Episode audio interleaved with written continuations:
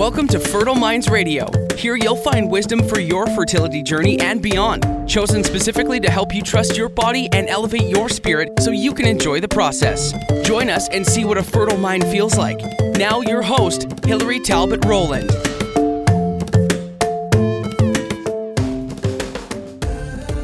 Hey there, welcome back to the show. I'm super pumped to be bringing you this jam-packed episode on gestational diabetes with Lily Nichols. If you are a regular listener to the show, you might recognize her from episode 31, where we talked about her new book, Real Food for Real Pregnancy, which was a must-read for all of those of you trying to get pregnant and for those of you who already are. It was also our number 2 episode in terms of downloads, so you know it's good. If you didn't listen to it, feel free to binge that on the back of this episode because it is packed with dietary education that you can start applying immediately. So not only is Lily a devoted mom, a stellar author, and a registered dietitian nutritionist with a flair for interpreting scientific data and how it applies to the modern-day woman, she also has superpowers when it comes to educating and helping women learn how to prevent and or manage their gestational diabetes. So I just had to have her back on. So welcome to the show. I'm so happy to be back. Nice. I'm happy to have you because I feel like we touched on this a little bit before, and then I did get a couple emails from people saying, hey, can you do a whole episode about that? So I'm glad that we found the space and time to connect. Yeah, likewise. I love talking about this stuff. I can do it in my sleep. So perfect. All right. So if the listeners are tuning in, chances are they've either just gotten a diagnosis or they're afraid of getting it because a friend had it or they have diabetes in their family. And I feel like when you type in gestational diabetes in Dr. Google, you get a couple different answers and definitions, but I love yours. So can you please describe what gestational diabetes is and is not? Yeah, so gestational diabetes is a type of diabetes that develops during pregnancy and or is first diagnosed during pregnancy, which can mean different things. But essentially, it means that your blood sugar is elevated above where we'd normally expect it to be during pregnancy. A third possible way to define it is carbohydrate intolerance during pregnancy, because that's essentially what's happening if your body is having trouble processing carbohydrates and thus resulting in high blood sugar. All right. That's the one that I love because I see that happen a lot where, you know, maybe somebody is quote unquote eating healthy. They eat a lower carb diet and maybe their body, maybe it's their gut biome, or they're just not so used to digesting carbs. And then they have this mega test with all this glucose thrown at them and they fail it. Yes. Because they're not used to digesting carbohydrates. And so maybe they don't do so well with, 150 milligrams of glucose they throw at you during that traditional test? It depends on the screening method. It's either a 50 gram and 100 gram test or a single test of 75 grams of glucose. But yeah, a lot. Because like a Coca-Cola, a can of Coke has like a little less than 40 grams of sugar. So it's a lot of sugar all at once. Right. And people feel awful when they do that test. At least that's how they report back to me of like, why do I have to do that? And is there another way around that? And I remember you talking about how the practice that you were in, kind of where you got your superpowers of managing gestational diabetes, you guys have a totally different way of going about screening and looking for it. Can you talk to the listeners about that? Yeah, we used sort of a hybrid approach. Now, the clinic I was in Los Angeles, and the perinatologist who ran it, both of us actually worked for the California Diabetes and Pregnancy Program, and they follow stricter diagnostic standards for gestational diabetes than most of the rest of the United States. So we did a screening at first trimester for everybody with a test called hemoglobin A1C, or just A1C. It's a very simple blood test, doesn't need to be done fasting, you don't have to drink glucose. You're just seeing where a person's average blood sugar was over the last 2 to 3 months approximately. And if you do this during the first trimester, that actually reveals if there were any underlying blood sugar issues going on pre-pregnancy. And we know that women who have a high A1C, they have over a 98% chance of failing a glucose tolerance test, meaning they're going to develop gestational diabetes if they don't already have some sort of blood sugar issue going on. Typically, there's a blood sugar issue going on if your blood sugar has been running high even before pregnancy, right? So it's actually undiagnosed prediabetes that we're finding in the first trimester. So I would say probably 75% or so of our clients were diagnosed by first trimester A1C. And then if they passed, then we would recheck them at the typical 24 to 28 week window with a glucose tolerance test and see if they have developed any issues, because later in pregnancy, based on placental hormones, weight gain, and some other factors, some women do develop like true gestational diabetes, where it's a matter of like placental hormones throwing off insulin resistance and thus resulting in high blood sugar. So we didn't want to miss those clients as well. But that was, you know, a much smaller percentage than who we caught in the first trimester. I love that, because you guys are actually screening way before, where I feel like if you fail that test really badly, you know, and it's in that traditional window of, you know, was it 24 to 28 weeks? Yep. Or 20 to 24? 24 to 28, yeah. You know, your baby's been like bathing in glucose for the first right.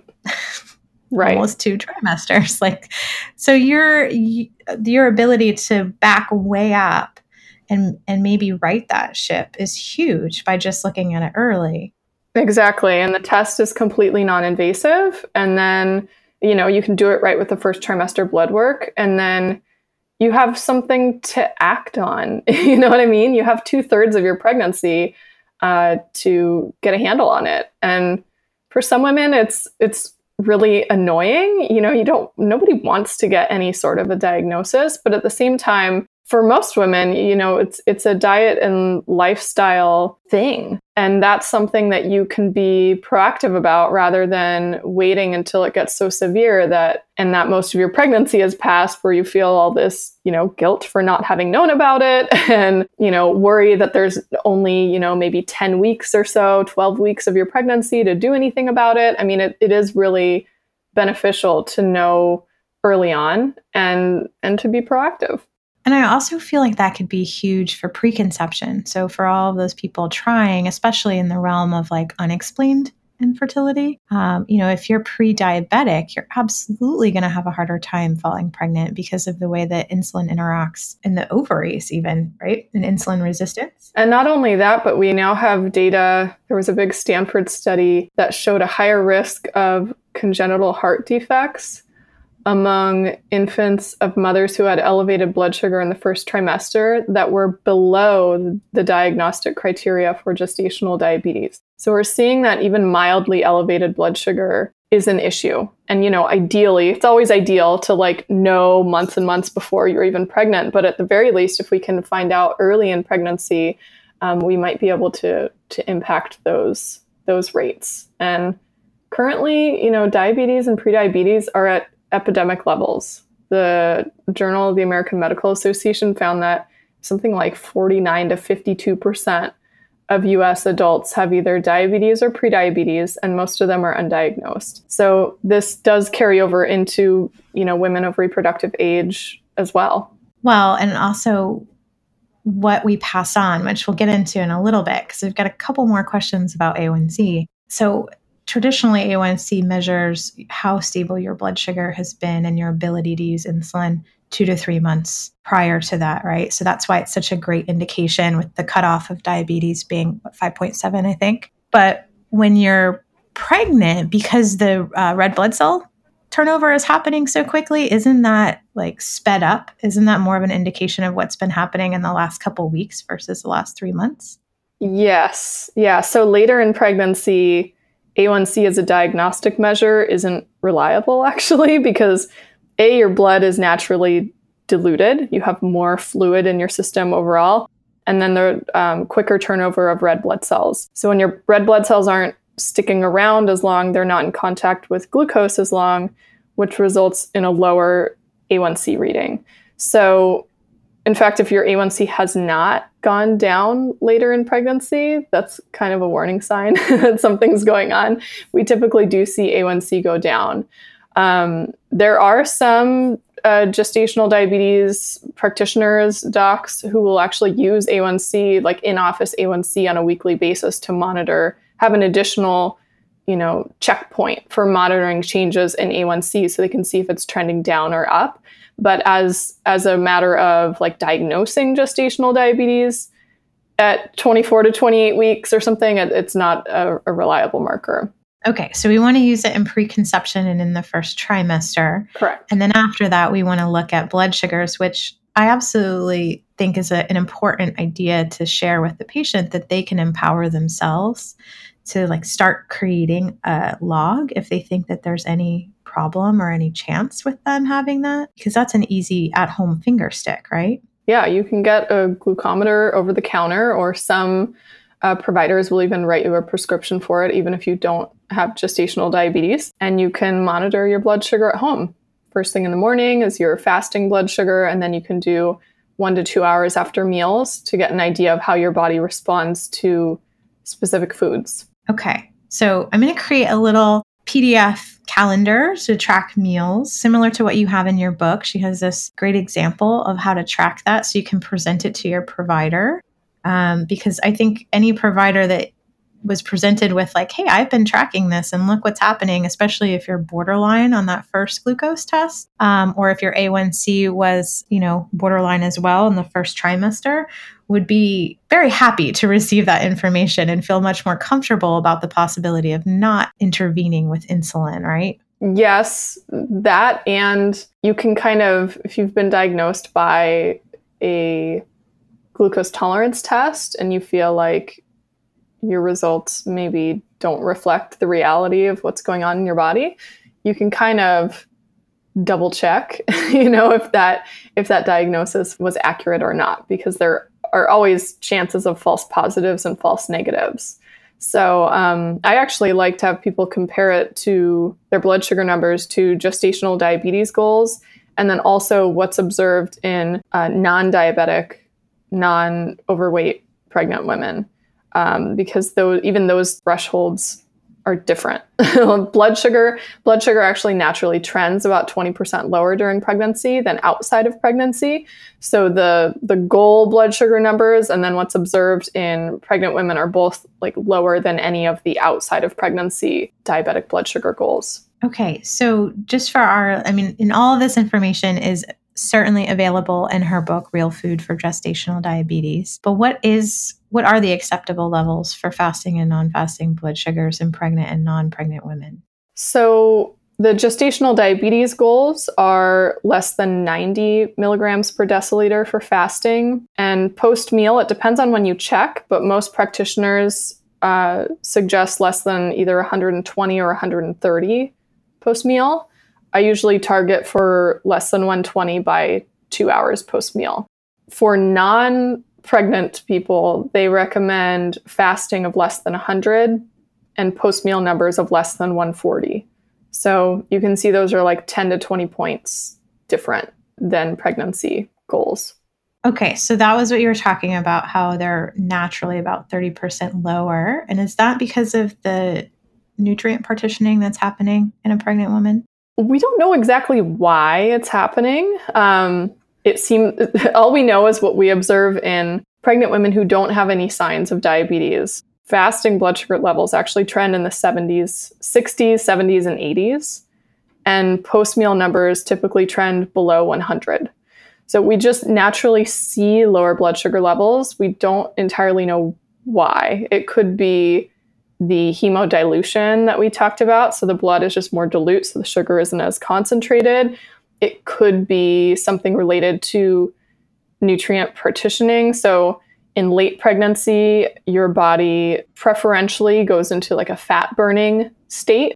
In a typical pregnancy, your body is in an anabolic state in early pregnancy where you're attempting to accumulate body fat to later break down and fuel the baby in the latter part of gestation, which kind of explains that first trimester feeling like bloated and puffy and icky and like craving carbs and all those things that tend to be associated with putting on, you know, extra fat. And then in late pregnancy, your body taps into those fat stores.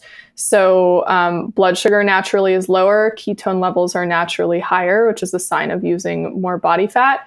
And your body is literally trying to shunt as many nutrients to your baby as possible. I mean, there's a physiologic reason that women are more insulin resistant in this stage of pregnancy. It's just that outside of the case of gestational diabetes, typically your body is able to adapt by pumping out more insulin. That's natural. A 2 to 3-fold increase in insulin production is typical in late pregnancy to keep your blood sugar at lower levels. When something in that process goes awry, either insulin resistance is too high, your pancreas can't produce enough insulin, maybe there's some sort of pre-existing issue that's, you know, worsening either of those things, then you have gestational diabetes. Okay. I think that's really helpful to understand that there's some natural fluctuation so that women can understand why their blood sugars might be very different pre and post conception. And that's so interesting about how the body is so smart to just build and shunt everything to the baby away from mom, which probably also explains why you're so fatigued and feel like crap in the beginning. Yes. Yeah. There's a lot going on. I mean, there's changes in your thyroid, significant changes in your thyroid during pregnancy, especially in the first trimester, that they believe is related to the development of nausea. And on some level, it's related to shunting iodine and thyroid hormone to the developing fetus, which is really important for brain development. Same thing within late pregnancy, the burning of more fat and the development of ketosis. Your body is sending more fatty acids to your baby, more essential fats, and literally ketones provide about 30% of fetal brain's energy needs. So all these things are like, they're working for us on purpose. You might just feel a little bit different than usual, but there's a physiologic reason for it. Yes. And that, I think that's important to note. And your chapter on this, as controversial as it may be, does such a great job in noting that ketosis is in fact a normal state of pregnancy, especially if you want to have a labor that progresses on its own, because your body has to go into catabolism. It has to start breaking down to send the message of like, hey, it's time for you to be evicted. Yes. Right? And furthermore, that's also important for, in gestational diabetes in particular, you know, one of the risk factors or the risks we're concerned about is that a baby could be born with low blood sugar. And this appears to be more common in women who didn't have as tightly controlled blood sugar as, you know, normal maintenance of normal blood sugars in pregnancy. So if they were trending high or they were kind of roller coaster blood sugar levels, the infant is more likely to be born with hypoglycemia or go hypoglycemia after birth. And the idea is that, you know, during pregnancy, if your blood sugar levels are higher than normal, there's a direct line from your blood to your baby via umbilical cord. And so your baby is exposed to higher levels of blood sugar as well. And their pancreas adapts by producing additional insulin to dispose of that glucose by way of usually storing it as, you know, extra fetal body fat. So that's why babies of women with uncontrolled gestational diabetes tend to be born a little bit larger. But at the same time, if their body has been adapted to sort of a sugar metabolism, like high levels of blood sugar and then the high insulin release, once your baby is born and you cut the cord, that sugar supply suddenly stops. And typical newborn metabolism is that they're actually born in ketosis, and they actually remain in ketosis for at least the first month of life in exclusively breastfed infants. And so it's actually the biological norm for infants to be really efficient at using fat and ketones for energy. And when they're born as, you know, quote, sugar burners, you use up sugar very quickly and their blood sugar can tank, which can be, you know, a medical emergency. So it's absolutely, again, a physiologic reason that all of these things happen. It's probably even physiologic that many women don't feel like eating during labor. I mean, that further pushes you towards staying in ketosis during that time. Yeah, they get that sweet ketone breath. It's like you kind of know that they're right around transition. It's this amazing thing that I've observed. But that makes so much sense as to why breast milk is predominantly fat and why breastfeeding is the best diet ever. Yeah. If it's pulling all your fat to give to the baby who's in ketosis and needs fat, that's how your breast milk adapts. Yeah, it's just fascinating how the whole process works. I mean, breast milk does contain carbs too. It has a pretty significant amount of lactose in it, but just what we observe is that the infants remain in ketosis for at least the first month of life. And I haven't seen studies looking at infants beyond that time point, but even during labor, it was a really interesting study out 2016. It was out of Japan. And this is the one that I'm sort of referencing as we're talking about all these things. They followed, I believe it was 60 pregnant, normal, healthy pregnant women. And they looked at ketone levels in their blood and then ketone levels in their placenta, ketone levels in cord blood, and ketone levels in the infants up to 1 month of life. And at all time points, ketone levels were elevated. And they were like extremely elevated in the placenta. The placenta actually can produce its own ketones. So it's just like beyond maternal levels. And same with the babies. The babies had higher ketone levels than moms as well. So is that the role that the placenta can play in gestational diabetes? So if you're just taking in all kinds of sugar, does that stop the placenta from making ketones? That's a good question. I don't know. It's so under-researched. Just kind of thinking out loud. That's certainly possible. I mean, if we think about just like outside of pregnancy, human physiology, like you control whether you're in ketosis or not pretty much by the amount of carbohydrates you're eating or not eating. So, or fasting, which now colostrum makes perfect sense to me. That baby has to stay in ketosis. Like I never understood, like how do they survive off of like until the milk comes in for sometimes 24 to 36 hours? Yeah. They're in ketosis. They're in ketosis. And colostrum is extremely high fat. It's also extremely high in vitamin A as well. So for that, like all these immunoprotective qualities and, you know, the beneficial bacteria that are in it. I mean, colostrum is just crazy cool as well. Yeah, it's like the best inoculation you could ever have, right? Yeah. So if you are also taking in a bunch of sugar and it's not really regulated and you cut that cord and your baby goes hypoglycemic, like, yes, that's absolutely a medical emergency. But let's just think about what happens to us when we've been on a sugar binge and how we feel psychologically and emotionally when we try and come off of sugar. Like that's essentially happening to your baby. That's a really good point. Yeah. Their first couple days have to be really jarring. I know I'm like a monster when I like after Halloween and I'm like, okay, it's time to stop the sugar binge that I had for 24 hours. Like it literally takes 72 hours to regulate my mood. Oh yeah. Or beyond that. I think I do the same thing come January. There's just so many good holiday treats. And so I feel like every January I'm like, okay, wanting dessert after every single meal and between meals is not normal. Have to like reset, have to go back to like, you know, getting more balanced meals, getting enough fat and protein, foregoing dessert. You know, it takes a little bit to re-regulate all of that. Absolutely. So all of this that we're talking about ketosis and how it's a naturally occurring thing in pregnancy and in new babies, why is even with a diagnosis of gestational diabetes, why is the recommendation of allowable carbs so high? Oh gosh. Yeah, it's a very good question.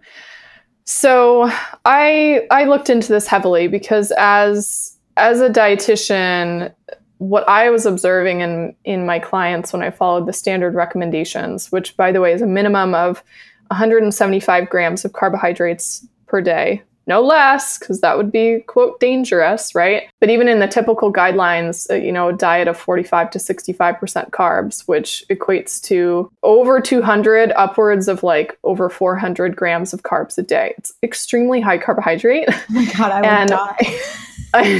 Same. And so what I was observing in my clients with GD is I would give them this, you know, the standard diet, you know, doing my due diligence as a dietitian, don't want to cause any harm, of course. And there's all these warnings that going low carb would be harmful. And my clients' blood sugar would get worse. I mean, when you quote have to eat like 45 to 60 to 75 grams of carbs at a meal, there's like not room for other food.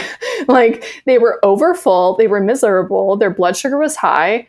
They would have a spike in blood sugar and then a crash and be starving at snack time. It just was not a sustainable way for them to eat. And so when somebody fails diet therapy, in other words, their blood sugar is high enough that we consider diet and lifestyle to be ineffective, and then they need insulin or medication to manage their blood sugar.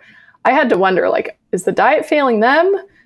Or are they failing the diet? Like, what is going on here? And through a lot of research, I came to the conclusion that it was really the diet that was failing them, and our carbohydrate recommendations are unnecessarily high. So it took a lot of digging to find where this arbitrary minimum of 175 grams comes from. And I finally found it in this Institute of Medicine document, which was like over 1,000 pages, where they had a part about carbohydrates in pregnancy. And so what they do is they take the estimated average requirement for non-pregnant women, which is assumed to be 100 grams of carbs. Then they add in additional carbs to add for the increased energy requirements of pregnancy. And then they add additional carbs to account for the amount of glucose that's estimated to be required by the fetal brain. And that gives you approximately 175 grams. I think they rounded up because the math never checks out perfectly for me. But that document contradicts itself like right and left, especially when it comes to carbohydrate metabolism. And from people who follow a low-carb or ketogenic diet, the human body can certainly survive without having the estimated average requirement of 100 grams of carbohydrates per day, right? I mean, there are people who can do just fine on that. And that's because if you eat adequate amounts of fat and protein and continue eating enough calories, your body actually doesn't need carbohydrates to run. You can run off of mainly fat and ketones. So all in all, I think the 175 grams thing is not evidence-based. I think it's all an estimate. And I certainly observe with clients that a lower level of carbohydrates is actually advantageous and ideal, especially in the case of gestational diabetes.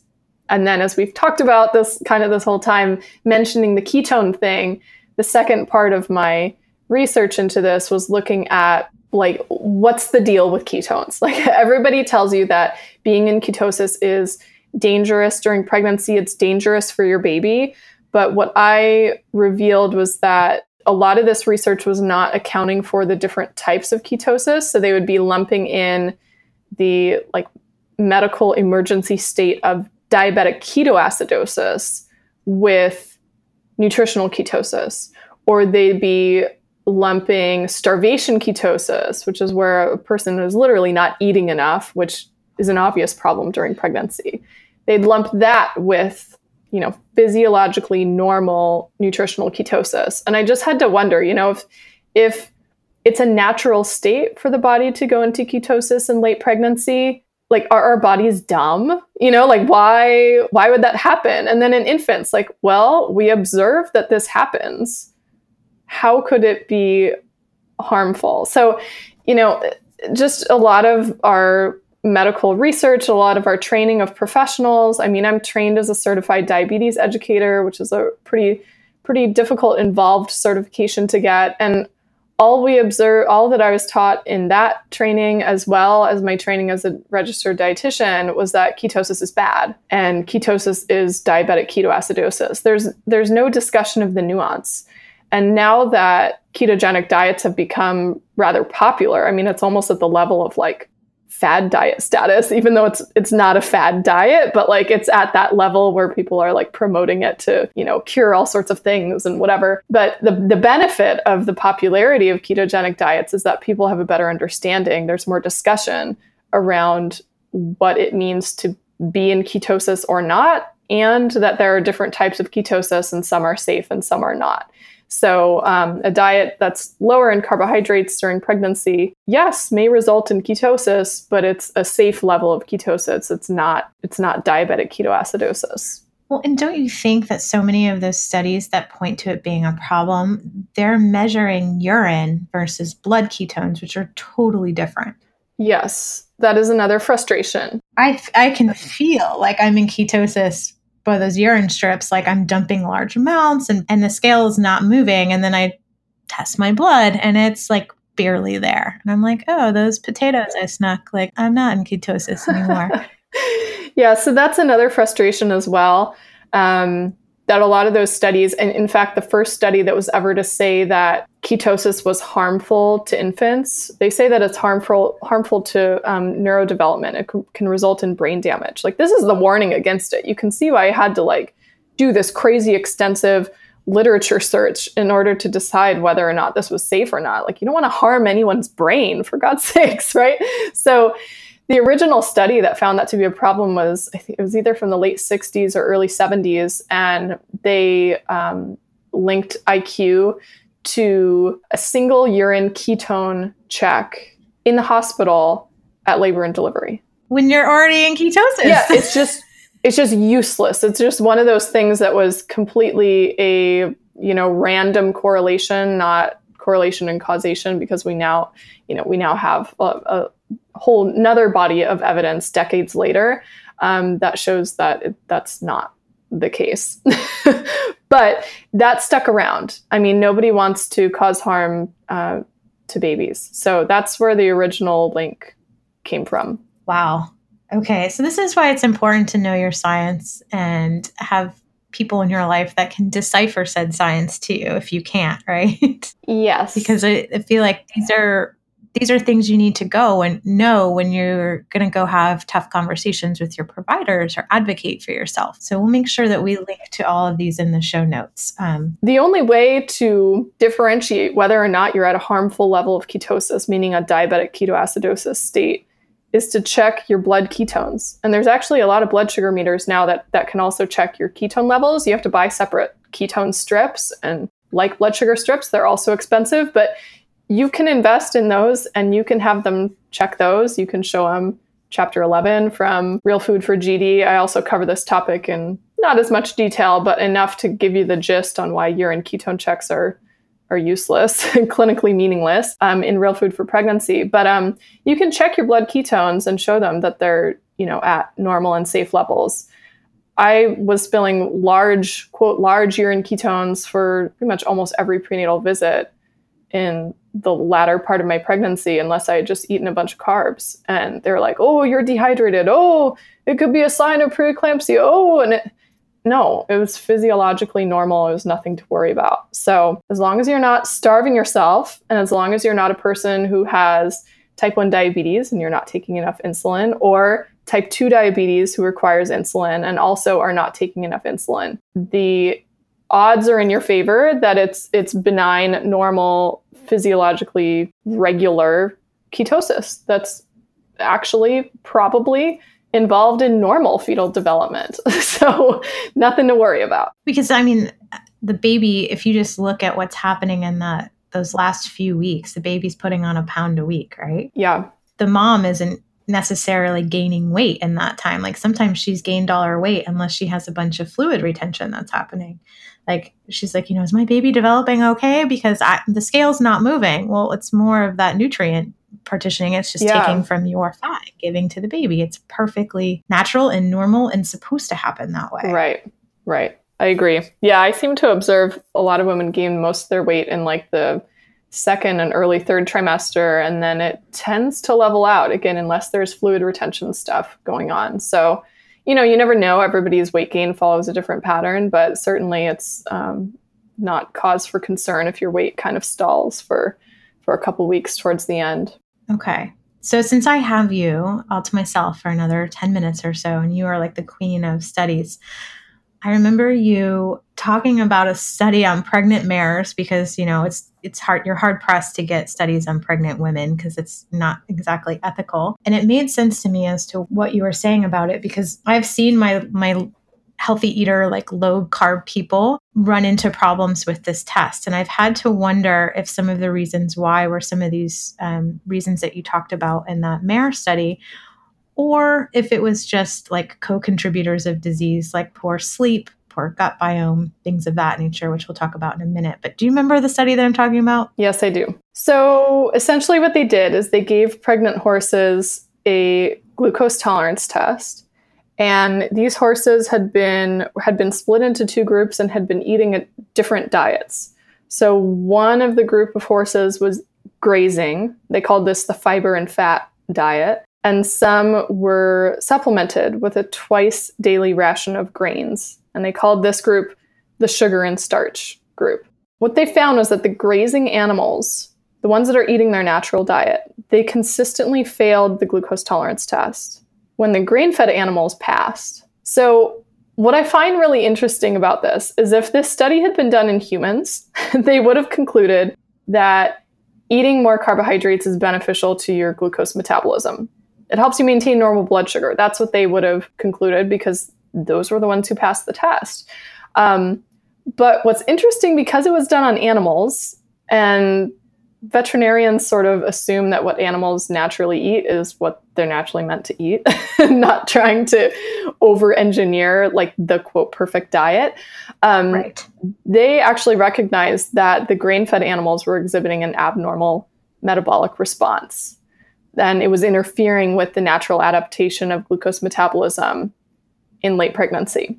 So what's interesting about this study, and actually, what you also see in the medical research on humans as well, is if you eat a lower carbohydrate diet and your pancreas is adapted to that, your pancreas is not accustomed to pumping out large boluses of insulin consistently. And so it takes a while for your body to like, adapt back to that. So you'll see a failed glucose tolerance test if somebody is eating very low carb. And this has been documented in the medical literature since like the 1960s. It's not anything new. And I think they used to actually recommend people carb loaded in like a couple of days or a week prior to a glucose tolerance test to get an accurate result, whatever that means. But they dropped that recommendation, I think because Americans were already eating so many carbs. I mean, the average American is eating like 40, 45% or more of their calories from carbohydrates. And most of them are eating like about 85% of their grains are refined grains. So people are eating like quickly digested sugars and carbohydrates all the time. If you're really metabolically well adapted to that, you should pass a glucose tolerance test with flying colors. I mean, your body should be adapted to that. For the people who have been eating low carb, it sort of presents this conundrum on how well you can trust the results of the test and whether or not you should carb load prior to the test. What we know is that there's just going to be a certain percentage of women who are eating low carb who will get a false positive on a glucose tolerance test. And you would be able to see this if you start monitoring your blood sugar at home after the fact, and your blood sugar is like lining up with those normal pregnancy blood sugar levels. Like your fasting is in the 70s.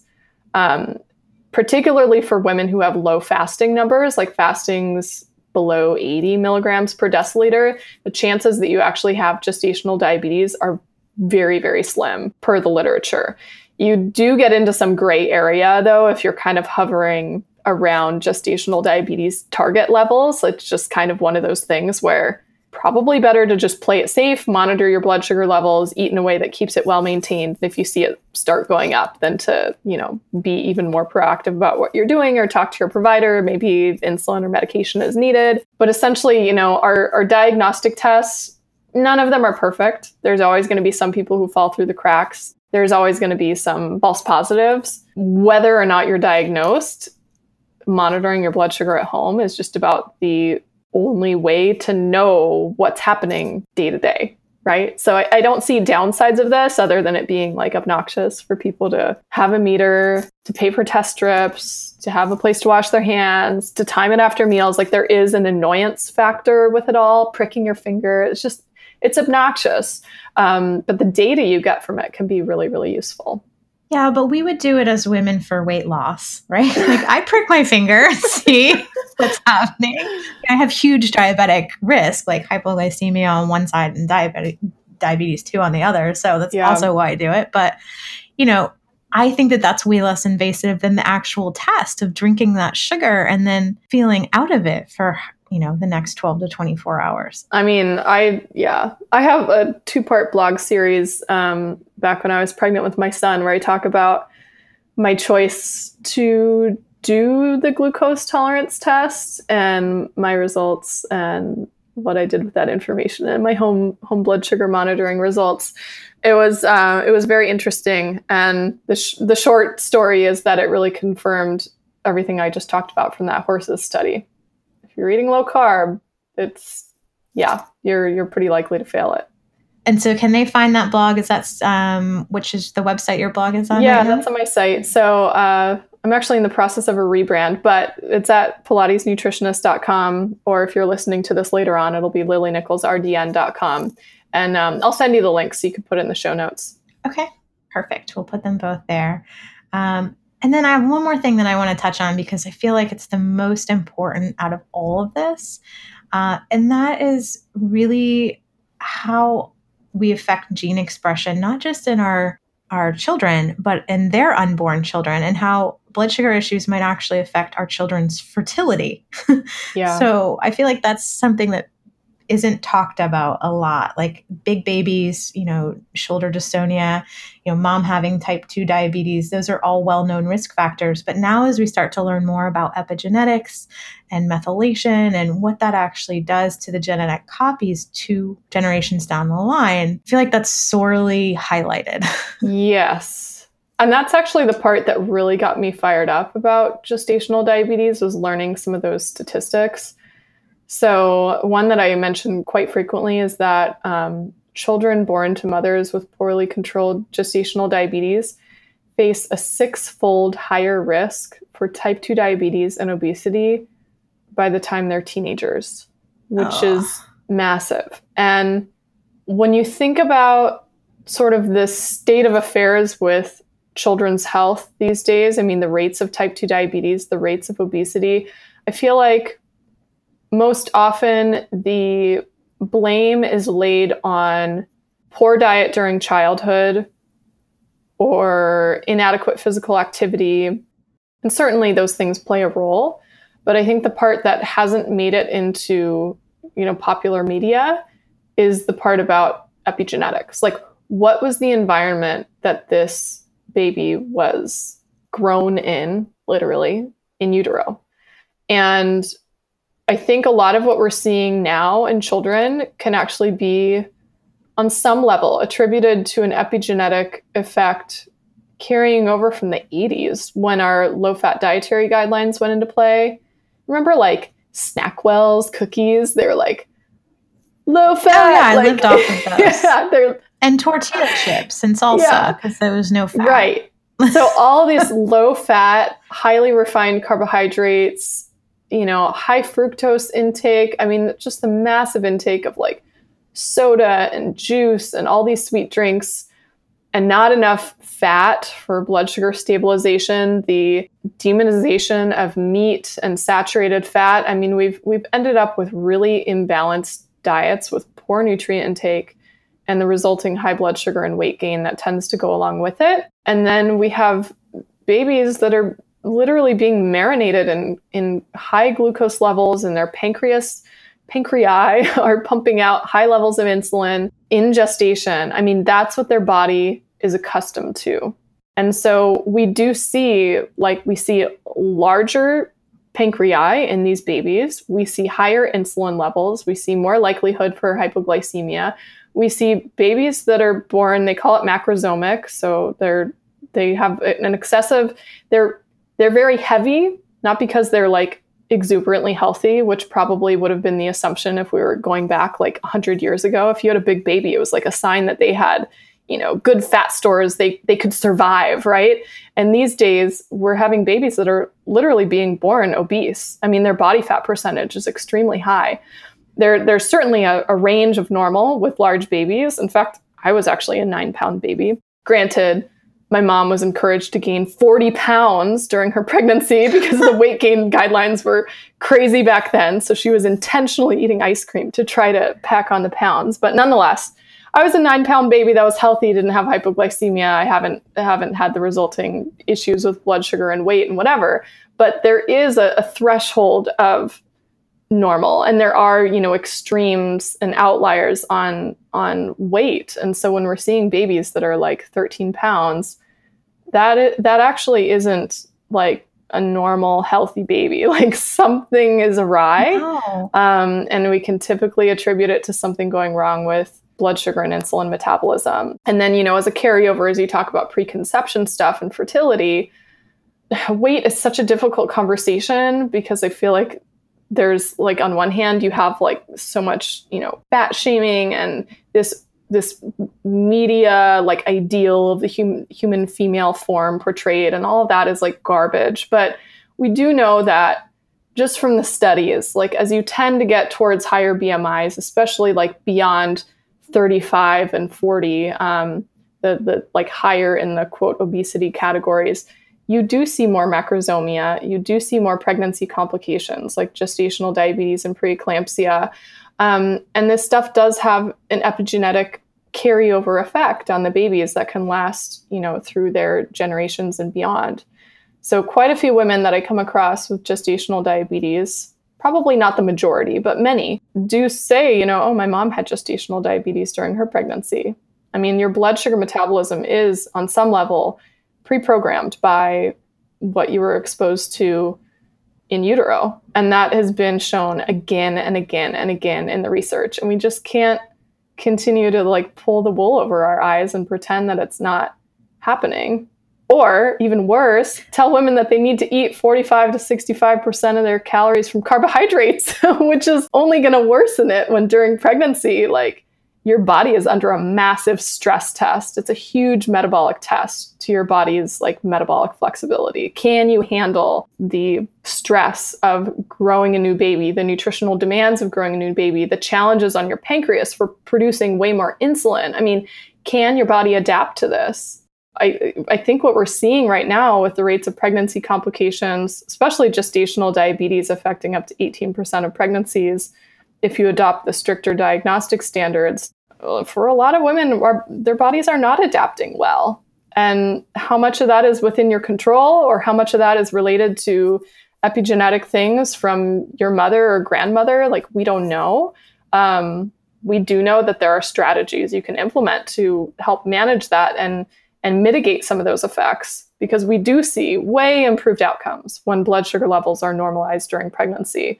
And for me personally, and you see this in the literature too, I see about a 50% cut in the percentage of women who require insulin or medication to manage their blood sugar when they're given better nutritional advice, real food, low carb, optimize your vitamin D levels, and a number of factors. So like we can do something about it, you know, and that's the part that I feel like, you know, needs to be the take home message here, is that it's not this doom and gloom thing where you have to succumb to statistics, but you do have some control over it. I agree. And that's why I wanted to have you back on, because I feel like what you're sharing is so valuable. I think it should be empowering women that they can take control of this. And I do wonder sometimes, like what I see in terms of infertility, especially unexplained in younger and younger patients, I wonder a lot of times if that had to do with their mother's nutrition and what effect that had on their entire endocrine system. So that's a question I'll ask. And oftentimes they did have gestational diabetes or hypoglycemia. And I wonder if that has an effect too on the rising numbers of PCOS, because, you know, that was a human adaptation to famine, right? And so, and you know, an improper regulation of insulin. And so it all comes back to food.